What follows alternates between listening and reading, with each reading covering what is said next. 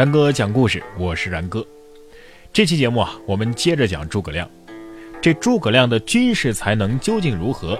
在上期节目当中呢，我算是做了一个辩护啊。但是我自己也说了，一个将领的军事才能究竟如何，不能只看一些人的评价，甚至是著作，还得看看他领兵打仗的史实究竟如何。那么咱们这期节目就来说一说诸葛亮究竟带兵打过哪些仗，又有着。怎样的胜负？这诸葛亮第一次领兵啊，不是《三国演义》里面说的什么火烧博望坡啊，火烧新野。俗话说的“新官上任三把火”，不就是说的这个吗？刘备三顾茅庐请出了诸葛亮，诸葛亮当了刘备的军师之后，在短时间内啊，连续三次火攻曹操。第一次火烧博望坡，使这个夏侯惇所率领的十万曹兵是所剩无几。第二次呢，在新野。又是火攻，又是水淹，使曹仁、曹洪的十万人马几乎是全部覆没。第三次，那就是著名的火烧赤壁了，百万曹兵惨败。随后呢，跟随曹操逃出去的只剩下了二十七个人。当时啊，人们就把这三把火称为是诸葛亮上任三把火。传到后来呢，变成了人们日常所说的新官上任三把火了。但是实际上，这三把火呀。除了火烧赤壁跟诸葛亮有一点关系之外，火烧新野、火烧博望坡，都不是诸葛亮干的。而诸葛亮第一次领兵打仗到底是什么时候呢？那得到了东汉的建安十六年，随同大将赵云和张飞等等入蜀支援在益州的刘备。但是，真正的让诸葛亮展现自己军事能力的机会，却要等到蜀汉建兴三年，这又过了十几年了。这一年，诸葛亮干了什么大事儿呢？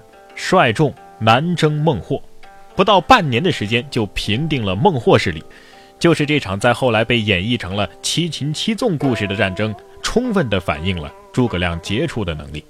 我们都知道啊，这战争或者说军事吧，是政治的延续和延伸。诸葛亮在南征的时候，采用了收服人心的政治策略，配合军事行动，用短时间内就平定了南中，也为蜀汉解决民族的问题树立了典范。从中我们可以看到，诸葛亮能够将政治策略与这个军事行动很好的结合起来，这才是军事家应该有的才能。纵览历史，无论是曹操还是李世民，又或是毛泽东等人，无一不是具备这种素质的。如果只拘于战术、武艺、兵力，而没有战略眼光、政治能力，那项羽就是一个很好的失败的例子。在平定南中不久，诸葛亮开始筹划北伐，并且在建兴五年啊，这才过了几年呢？两年，诸葛亮就把北伐付诸实践，这也是他人生当中复兴汉室的一个高潮，也是他的军事能力发挥的高潮阶段。而且这个阶段是直到他鞠躬尽瘁，死而后已。他本人就死在北伐的路上嘛。我们所说的这个北伐呀，其实就是演义当中的六出祁山。谈到这儿啊。包括陈寿同志在内的很多人就要犯嘀咕了：六出祁山呐，这战争的频率相当的高啊，但是战果却很小，始终都没有能够打进中原，这如何能够体现诸葛亮有杰出的军事才能呢？以咱们现有的史料来看，除了陈寿的《三国志》，那就是司马光的《资治通鉴》了，其他的像《魏略》呀、《蜀志》啊等等，多半也都是在重复这两部史书所描述的内容，因此啊。关于北伐的这个数据是十分有限的，就说诸葛亮第一次北伐攻击岐山之役，只提到了派了赵云、邓芝占据击鼓，然后孔明呢亲率大军攻击岐山，然后马谡被张合击败于街亭，于是蜀军全军撤回。其实光是这里边啊就有太多的疑点了。首先，孔明上了出师表之后出发远征岐山，而不是由岐山出发呀。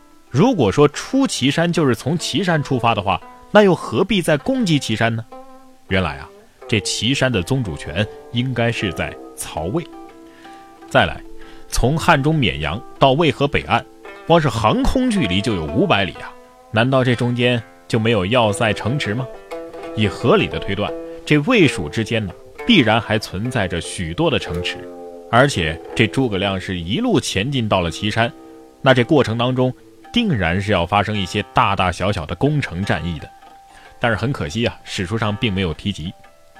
如果说从汉中到岐山之间都没有魏国要塞的话，那诸葛亮大可以在岐山的山下建一个城堡啊。那下次咱们出征的时候，就不用再上一个出师表来一个长途跋涉了，那直接就今天出发，明天攻城啊。很显然，这段距离很可能就有敌人的要寨，而且守军的人数顶多上千，类似于陈仓那样的。但是你别看这之间的城池可能比较小，人数也不多，但是这些清扫城池的工作是相当的重要的。如果说坐视不管的话，一旦攻城未下，攻城军离开之时，就是守军反击之刻。试想，逍遥津张文远怎么以八百名壮士就能够追杀孙仲谋的十万大军的？蒙古大军在襄阳又是怎么吃亏的？如果说蒙古啊不花五年的时间把这个襄阳城攻下来，那蒙古军必然要始终饱受宋军的偷袭。而这攻城略地就是军事上的表现啊。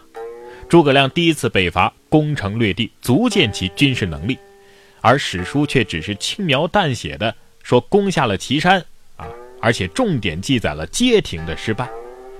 难道就没有其他战争了吗？蜀军从出发的地方一直到街亭，当真就如入无人之境吗？啊，没有人抵抗吗？当时诸葛亮在什么地方？马谡带的是主力军吗？为什么马谡军败，蜀军就必须要撤军呢？